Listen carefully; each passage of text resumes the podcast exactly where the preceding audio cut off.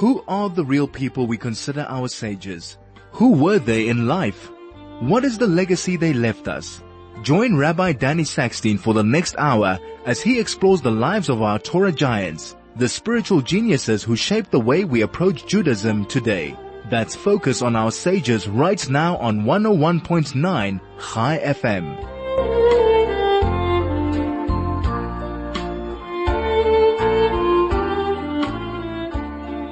Afternoon and welcome to Soul to Soul. It's a good moed to everybody. Today is Cholam Sukkot, as we all know, and Sukkot is a beautiful chag, such a rich chag with such tremendous power and, and beauty, um, and an opportunity for us to connect to Hashem and to spirituality in a very deep and a very penetrating way. Um, unfortunately, our weather has been a little bit. Uh, a little bit non-conducive to the sukkah. We've had quite a lot of rain and it's a little bit chilly to be in the sukkah.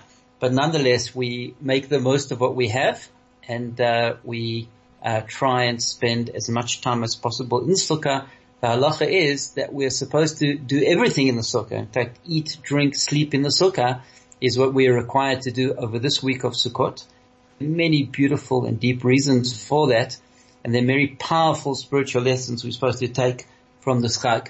Um, the Yomim Tovim within Judaism are not just simply a historical commemoration of an event, a anniversary or a um, independence, but rather they are very deep spiritual opportunities. Uh, the Ramchal explains that the calendar of the year is uh, the year is not uh, single dimensional, but rather it's like a like a a sphere, the world, uh, uh, and it, it goes up each year. So each year that we find ourselves in the same time period and we're going through a chag, so we've got an opportunity to grow and to uh, climb that spiral um, that the year presents us with. So the spiritual energies that brought about the events that we are remembering, like Sukkot, we're remembering that the Jewish people came out of Mitzrayim and they were in Sukkot Mamish, they were actually in these booths in the desert and there were ananei hakavod. there were the clouds of glory that surrounded them on all five sides, top and bottom. So the power, um, uh, the, the events that brought about those situations, those energies repeat themselves every year and are therefore present right now and enable us to um, to connect to those same energies right now, um, more than three thousand years later. So the energy of Sukkot is a time of great closeness to Hashem, a time of Hashem's embrace. The Sukkah represents Hashem's embrace and we leave the safety and security of our homes and we enter into this vulnerable, exposed, flimsy structure called the Sukkah. But we do so with great joy. Uh, Sukkah says it's simchatenu, the time of our joy. And we do so with great happiness, great confidence that we're tachat kanfei haShechina, we're under the protection of Hashem, that we sit in the tzila de mehemnusa, the shade of faith, the shade of the sukkah, is the representation of Hashem's presence covering over us and protecting us. And we know that our real security and our real safety and our real permanence comes from our connection to Hashem and not, not from our material success and our material wealth and our material comfort. That's a very powerful symbolic act of what the sukkah is. And the reason why it's now, at this time of year, is because we've had the Yomim Noraim. We've had the incredible Yomim Tovim of Rosh Hashanah and Yom Kippur. And at that time, we are reforging our connection with the creator of the universe, with Hashem. We on Rosh Hashanah, we crown Hashem as king. We return to the consciousness that there's a master of the universe and that there's a king of the world and we are not the king of the world, but Hashem is king of the world. And then for the 10 days of Seres we return to Hashem and try and um, clean, clean up our own spiritual camp and do tshuva and rectify those uh, those damaging and uh, spiritually uh, harmful behaviors that we have in our lives.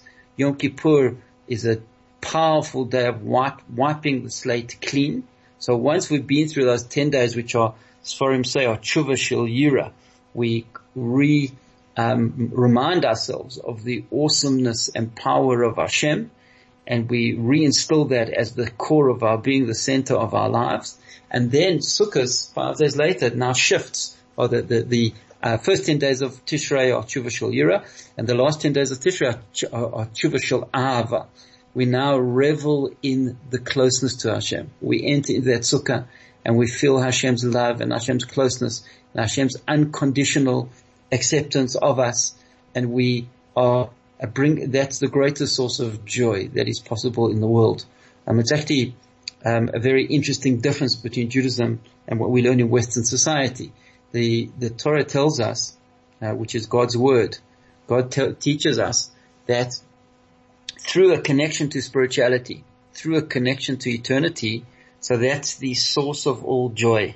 And that's why Sukkot is Man Simcha When we leave the permanence of our homes and the comfort of our material world and we enter into a spiritual realm. So that's the source of all joy and of all happiness. And that's why Sukkot is Man Simcha is the time of our joy.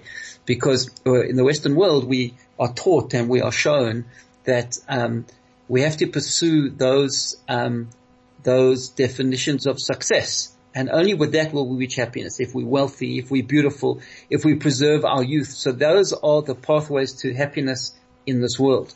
That's what Western society tells us all the time in every, you know, we're getting that constantly from the world of advertising, from the world of Hollywood, from the world of Netflix. Um, that's what, that's the message is you've got to be beautiful, you've got to be wealthy, and that is the, uh, pathway to happiness in this world. But Judaism tells us differently. Judaism tells us that our um, purpose in life is to be spiritual beings and to connect to Hashem and to connect to eternity. And that is the pathway to happiness and joy. And it's interesting that we see those that see, are on the top of the ladder in Western society and those that have seemed to be the most successful with the, the, the most amount of fame and the most amount of money, um, like the pop stars or like the movie stars, they actually are the unhappiest people in the world because they, their life is very superficial. There's very little substance in their world. And um, they sense that, they feel that, and, and the, many of them are dying of drug overdoses because they have no meaning. I, I saw, I'm a Bruce Springsteen fan. Um, I love Bruce Springsteen, and I saw an interview with him, and he said when he first hit success, obviously the road to success for any artist or any actor or any business person is a long, hard journey with a lot of hard work. But um, the Bruce Springsteen said after a decade of giving his uh, his heart and soul to his music, he finally hit the big time um, after much blood, sweat, and tears. And he said, and when he did so, it was the biggest letdown of his life because his whole life he thought, once I'm successful and once I make it, I'm going to be happy. But he realized that he was the same person and he was just as unhappy as he was before. But just now he was, uh, the only difference is he was famous and he had money, but he was still just as unhappy. And so um, his life has been a long journey of finding fulfillment and happiness. So in Judaism, we know that the the Torah and spirituality, connecting to God, is the source of all joy. Gives us meaning, gives us purpose, it gives us a sense of understanding, it gives us an existential goal in this world that we know what we're supposed to be doing and we try and, and work hard to get there and then it gives us a tremendous sense of fulfillment. So by leaving our home and going to the sukkah and connecting with God in eternity, that is the greatest joy. And that's why sukkah is Man Simcha And uh, it is a time of tremendous joy and happiness and connection with spirituality. Please stay with us. We'll be back in a moment.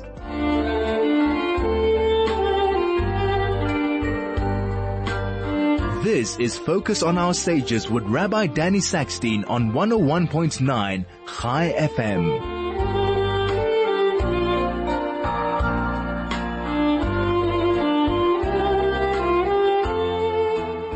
We're discussing Chol Hamoed Sukkot and this beautiful festival of Sukkot that we're in the middle of. Um, today is the third day of Chol Hamoed. Um, and then uh, tomorrow and Friday are the last days of Chol Hamoed, and then we have Shmini Atzeres and Simchas Torah. Friday being Hoshana Rabbah. So we're in the middle of beautiful, wonderful, special times of joy and celebration within the Jewish people. Today is also a significant day because today is the 19th of Tishrei, the 19th of the month of Tishrei, and today is the Yahrzeit of the Vilna Gaon. The Vilna Gaon um, it's the 223rd Yahrzeit of the Vilna. Uh, the Vilna Rav, um, he, he, was a, a, great rabbi in Lithuania. Rav Eliyahu Kramer was his name. He was born in 1720. He died in 1797 on this day, the 19th of Tishrei.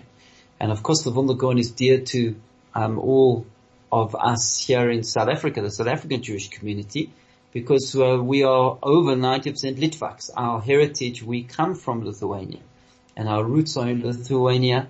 And the Gaon was the great genius of Vilna of Lithuania. He was the shining light of Torah Jewry in the 18th century.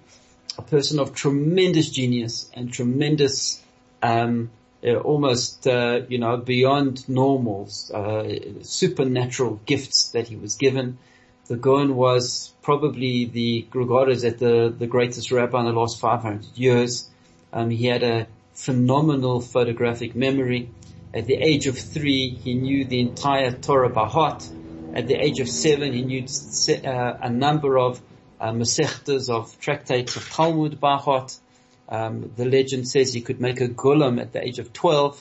Um, we don't know if that's true, but he was a person of, who was just uh, from another era. That was, that's why it's called the Vilna Gaon. The Gaonim were a few centuries earlier, but he had the same attributes and the same gifts as the Gaonim, which were hundreds of years earlier. Um, he was just beyond anybody else of his time. Um, a tremendous genius. He slept for two hours a day. He wrote commentaries on uh, the Torah, on the Gemara, the Talmud, on um, the Shulchan Aruch. He wrote various Kabbalistic works, and uh, he was also on the side a renowned mathematician and astronomer, um, and a person of, of tremendous genius, and who had a huge impact on the Jewish world. Um, last year I went to Lithuania together with my wife and my parents and a number of wonderful South Africans. We went with Rabbi Pesach Krohn to Poland and Lithuania and we went to the kever, to the gravesite of the Vilna Gaon. Um, his, his, uh, kever is still intact in Vilna and, uh, he actually, Vilna Gaon in 1783 wanted to try and get to Eretz Yisrael, um, for reasons that we don't know. He never made it. He came back to Vilna but he inspired uh, a number of his students to go to Eretz Yisrael. In 1809, a group of 70 students of the Vilna Gaon arrived in Yerushalayim, and they were the, really the founders of the Ashkenazi community in Israel, in modern day Israel, and uh, many of the oldest families in Yerushalayim trace their lineage back to these students of the Vilna Gaon, these 70 students who arrived in 1809. Um, so it's really quite difficult to describe the genius and the greatness of the Gaon because he was just somebody who was beyond anything that his age had ever seen and somebody who had come from great and previous generations. But I'll try and, and do so um, and do honor to the neshama of the holy Vilna Rav Eliyahu Kramer. Um, I, I want to share with you some stories that maybe will illustrate to us what kind of the caliber of human being that he was, the genius and the holy person that he was. Um, there was an incident where a young Jewish lady got married to a man and soon in Vilna and soon after the wedding, this man disappeared. He ran away. He left town and nobody knew where he went and nobody heard from him. And this poor lady was now Nobody knew where her husband was. She was an aguna because um, her husband wasn't there, so she wasn't divorced and she wasn't a widow, so she couldn't get remarried until they had evidence that the husband had died or the husband divorced her. So she was in a very difficult position. And then after uh, a number of years, more than a decade, so this a person came back to Vilna, and he said that he was the husband of this woman, and um, the woman met this man and uh, she said, this is not my husband. And he said, no, I am your husband. Just that when I left, I was newly married. I didn't have a beard and now I've got a beard so you don't recognize me. I'm your husband. And so they asked him a number of questions and he knew all the answers.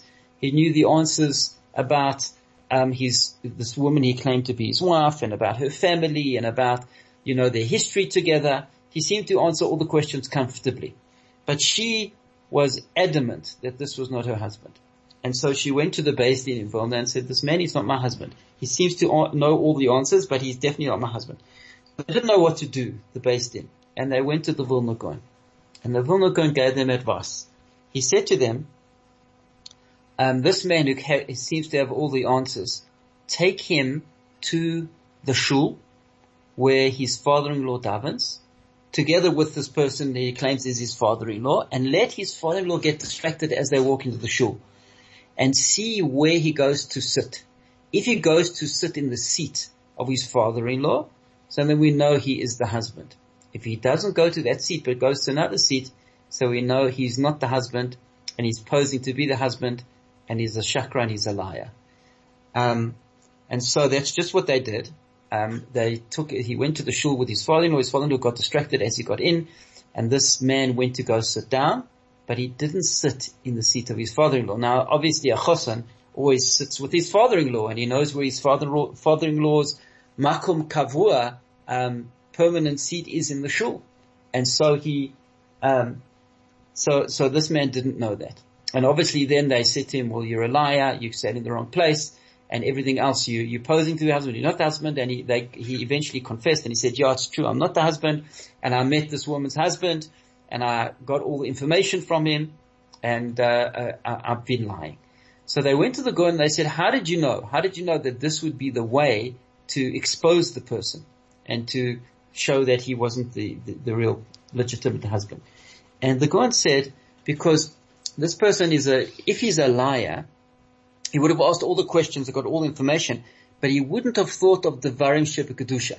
A liar doesn't think of holy things. He only thinks of non-holy things. So he would have got all the information necessary that he thought was necessary uh, in order to be able to answer the questions. But it wouldn't have crossed his mind um, these areas in which holiness would come at play and therefore he wouldn't know where his father would sit. He wouldn't, he wouldn't have thought of asking that question. So you see how the, the genius of the Gaon, how he entered into the mind of a, of a person who was a liar, of a shakran, and he worked out what the person would have covered and what he wouldn't have covered. So just a, a an illustration of uh, the great genius of the Vilna. Um, there's another amazing story about him as well. Um, all of these stories are heard from Rabbi Krohn actually at his kever last year, a year ago at the um, grave of the Vilna. So uh, there was a, a case in Beis Din in Vilna in which there were two people, um, two guys came in and they accused a certain guy of, um, they made a claim against a certain person and they said that that person owed them a lot of money.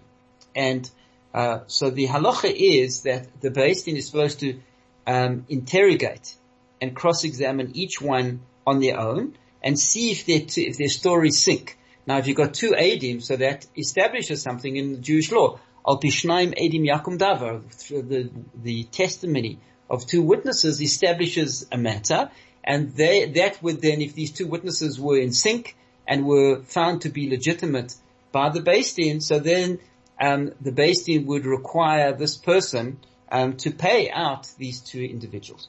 And so these two were exactly in sync but they were so in sync that they even used the same words. They were like, they had rehearsed it, um, so well that they both said exactly the same thing with regards to what their claim was. And so it seemed to be very fishy. It seemed to be very suspect.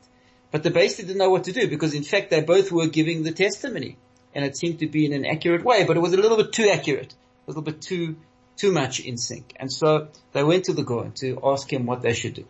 And the Gaon said, the answer is example.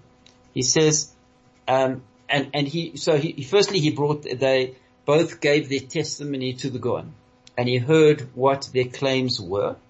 And he then said to the Beis it's a Mishnah in Sanhedrin, Daf Mem Amud Aleph of Tractate Sanhedrin, that the, the Mishnah says, Hayu bodkin oisan, uh, b'shah chakiros, im nimsa devar mechuvanim. The, the Mishnah says that you should uh, check out each of these two, uh, or each of the witnesses at the time when you're doing your investigations, if you find that their words are uh, parallel to one another, or in sync with one another, so then that would be a valid testimony. So the Gaon says, it says, im if you find, you need to go out and see and ask him the questions and, and see if they match up with one another. But if they are forthcoming themselves, you, uh, there's no nimsa over here. They both are, are, are voluntarily giving you exactly the same uh, evidence without you even asking the questions. So that shows that, that you can't uh, base a case on their testimony because then the word nimtza in the Mishnah would be superfluous. The word nimtza means that you got to draw it out of them, not that they uh, give it to you voluntarily without you even asking the questions. So the, he says we learn directly from the Mishnah that such a situation is um, not sufficient to get the money, to get the other individual to pay what they claim is owed, and therefore their case is thrown out of court. So we just see the incredible genius of this person, that on the spot he knew, you know, the whole Talmud, and he knew how to apply it, and he could, uh, he, he had such common sense that he saw the depth of the Torah in the life of human beings and in of situations that he faced.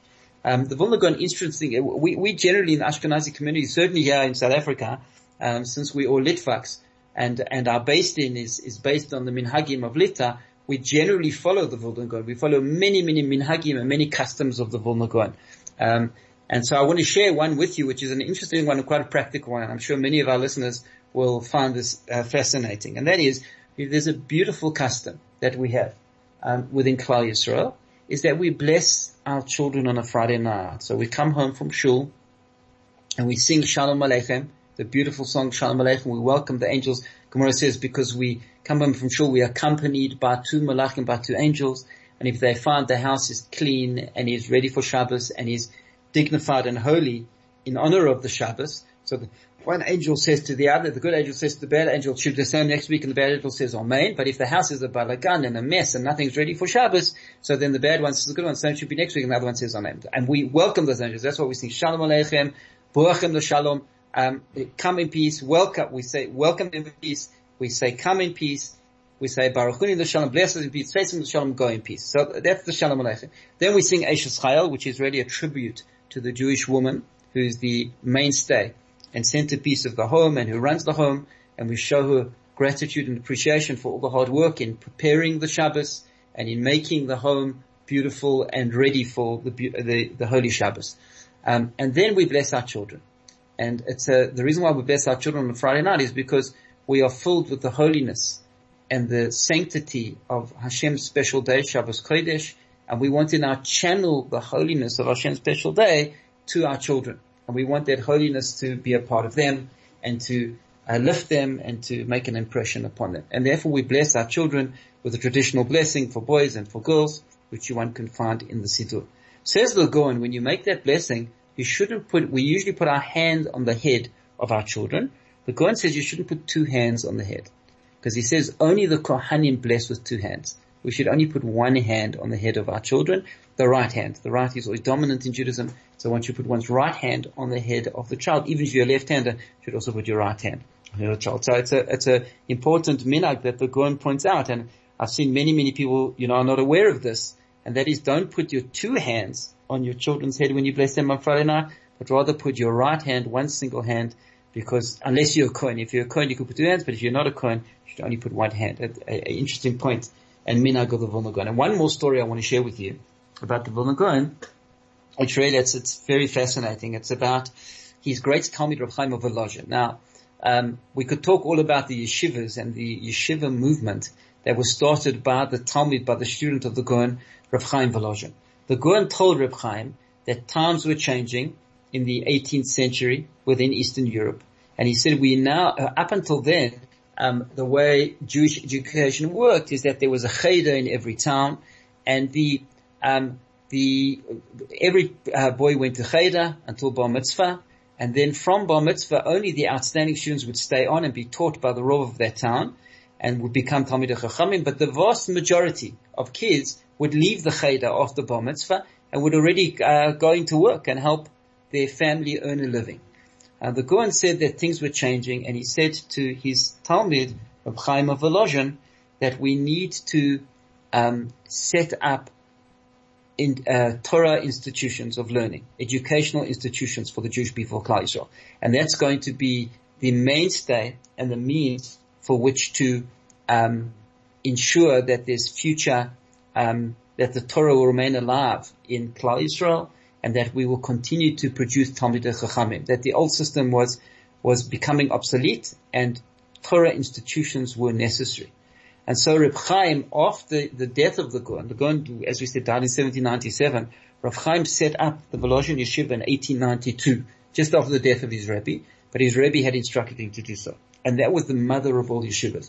All the yeshivas that, uh, uh, Volozhin was, uh, was in operation for almost a century, and it produced the, the greatest minds of the Jewish world came to learn in Volozhin, because in those times Jews couldn't go to university. So the only real place for a, a, a intellectually capable young Jewish person was in Volozhin Yeshiva. So, so actually there were quite large, um, and, and different levels of observance of the students that came. It wasn't easy to get in, which is a whole discussion in of itself, how people got into Volozhin. But if somebody was smart and if they had connections, they could get in. And sometimes the Talmidim in Volozhin weren't that uh, from. In other words, they weren't on a high spiritual level, but they were on a very high intellectual level. But anyway, Volozhin was very successful at producing the leaders for the next generation of Yisrael and did so for a century. And all of the great yeshivas that opened up in the 18th century in Lithuania um, were their Rosh, their, the founders of those yeshivas learned in Volozhin. So it was the mother of the yeshivas and it spawned a number of other outstanding yeshivas and all the great yeshivas we have today um, have their roots in Volozhin, which is from the Vilna Gaon instructed to his Talmid Rav Chaim Volozhin. So we're going to take a short break, an ad break now, but when we come back I'll tell you an incredible story about Rav Volozhin.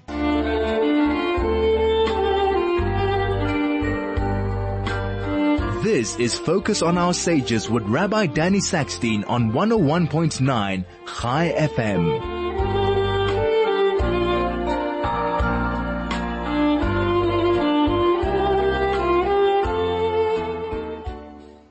We've been talking about the great and holy Vilna Gaon, the leader of Lithuanian Jewry, of whom most of us in South Africa are descendants. And um, today is the yahrzeit of the Vilna Gaon. It is the 203rd yahrzeit of Rav Eliyahu Kramer of Vilna, the great Gaon of Vilna. And his Talmid was Rav Chaim Volozhin who set up the Volozhin Yeshiva, which spawned all the other great yeshivas that we saw in the um, 19th and 20th centuries within the Jewish world. And um, amazing story about Rav Chaim. Rav Chaim would, there was a certain bridge and um, there was a story that happened um, that a mother was walking with her daughter on this bridge, a little girl, and somehow the daughter slipped and fell off the bridge and fell into the freezing cold water below. We know uh, the winters in Eastern Europe are absolutely freezing, and the uh, people ran to the river and got the child out, and the child was freezing to death, and they ran to a home that was nearby, and there was a fire burning, and they tried to warm the child by the fire, and in doing so, they burnt the feet of the child. So although they saved the child and, and warmed the child, the child's feet got singed.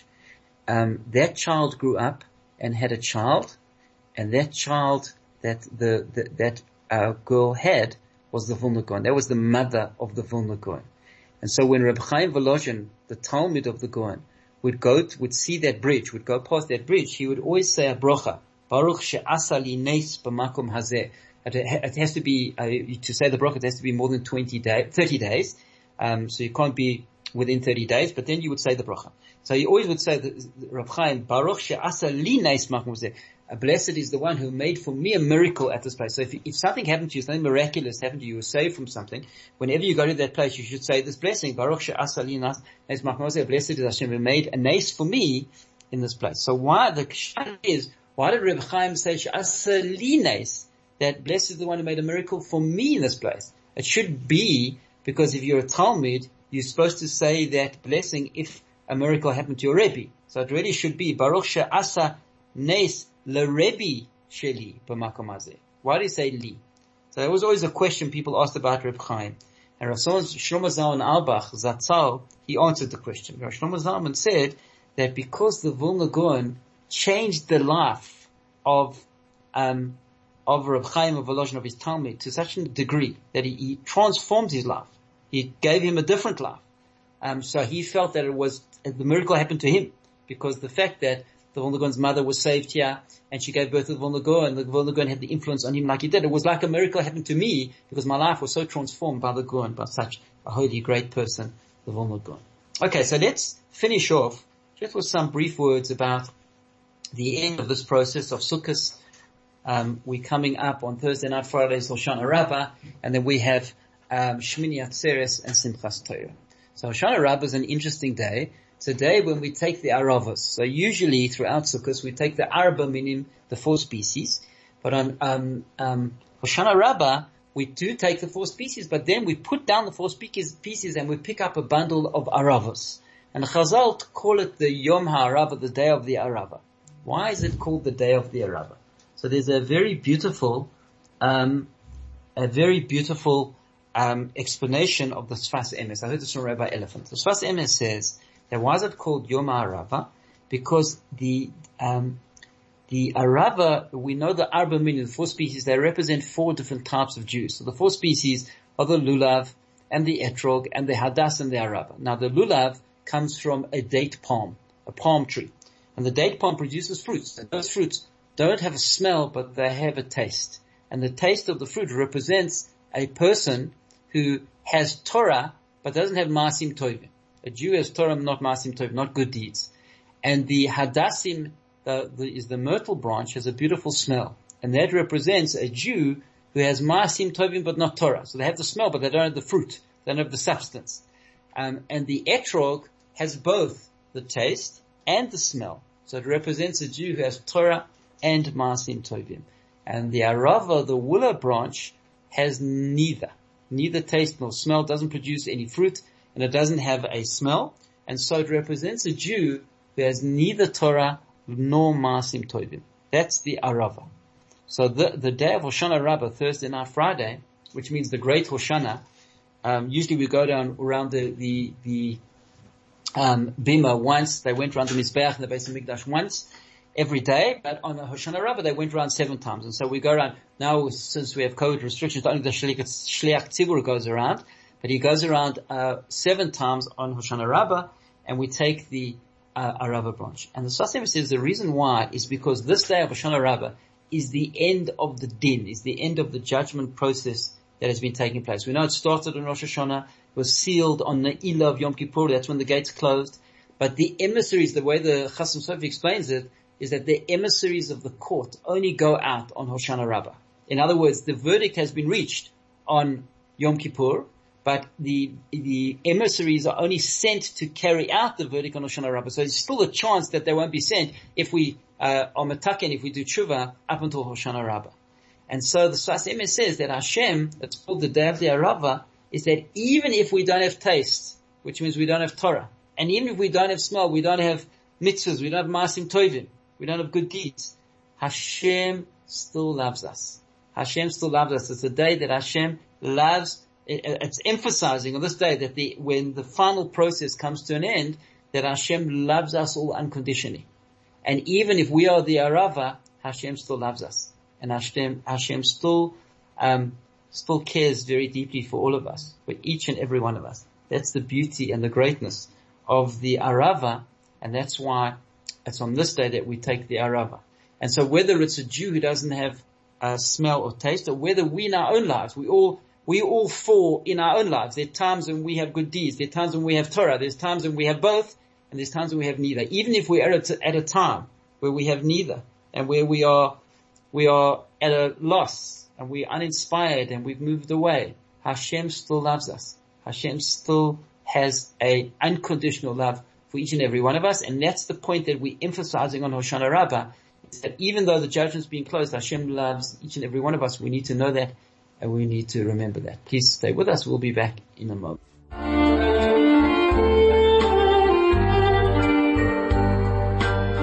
This is Focus on Our Sages with Rabbi Danny Sackstein on 101.9 Chai FM.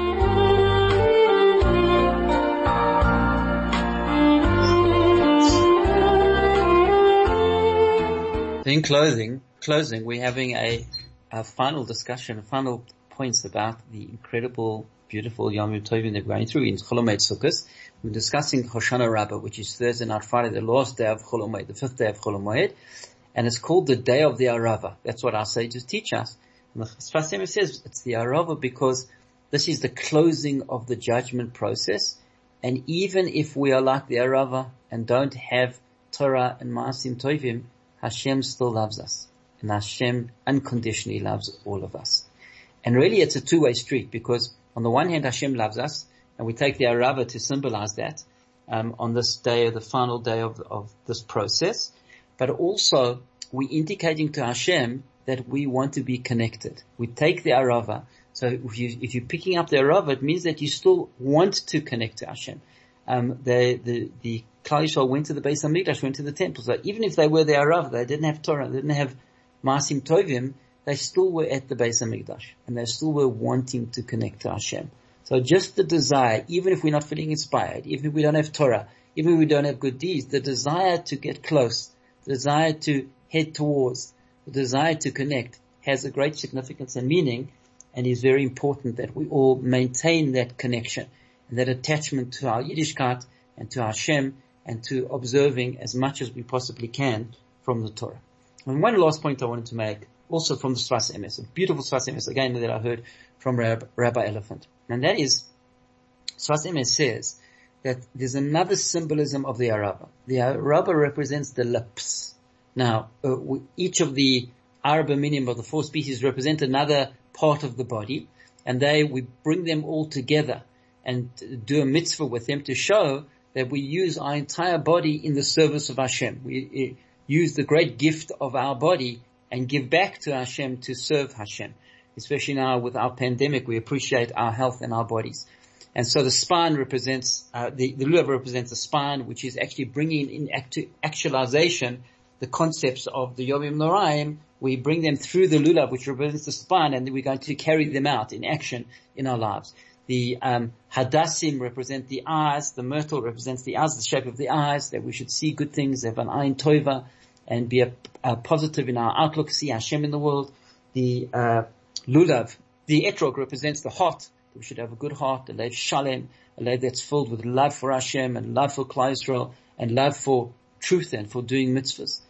And finally, we got the aravas. The aravas represent the mouth.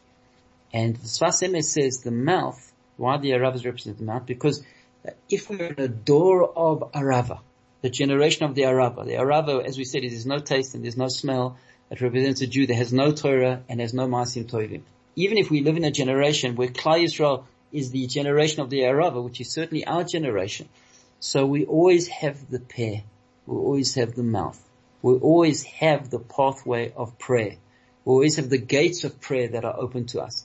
And even if we're feeling uninspired, and even if we acknowledge that unfortunately we don't have Torah and we don't have Masim Tovim, we always have the peh, we always have the mouth, and we can always turn to Hashem in prayer and open and our lips and, and speak to Hashem. And so that's a very powerful lesson also on Hoshana Rabbah as the process is coming to a close.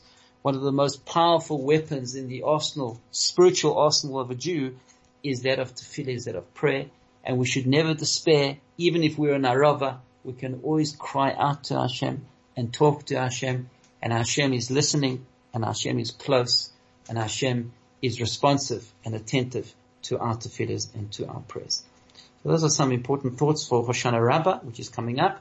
And then straight after Hoshana Rabbah, we have Shmini Atzeres. Once we understand that even though we're in a Rabbah, Hashem loves us and we want to connect to Hashem and we have the power of the peh to connect to Hashem. So then we earn ourselves an extra day. That's Shmini Atzeres. Shmini Atzeres is one more day, as the Midrash says, Kasha alai preidaschem. My separation from you is difficult. It's hard to separate. I want to stay one more day. The lingering of the one more day comes through the acknowledgement of the arava, of Hashem's unconditional love, of our wanting to connect to Hashem, and of the um, great power of tefillah that the mouth, the arava, represents. So please God, Amir Hashem, we should all end the Sukkot with a great inspiration for the year and having revived ourselves spiritually, recreated that relationship with Hashem, I enjoyed the closeness of Hashem uh, in the Sukkah, and please God understand Hashem's love for us is unconditional, and enjoy the last moments, the lingering on of Shmini Atzeres and the celebration of the Torah, Simchas Torah, which is on Saturday night and Sunday. Thank you so much for listening. Wishing everybody a good moed and please God a good Yom Tov. Have a wonderful day.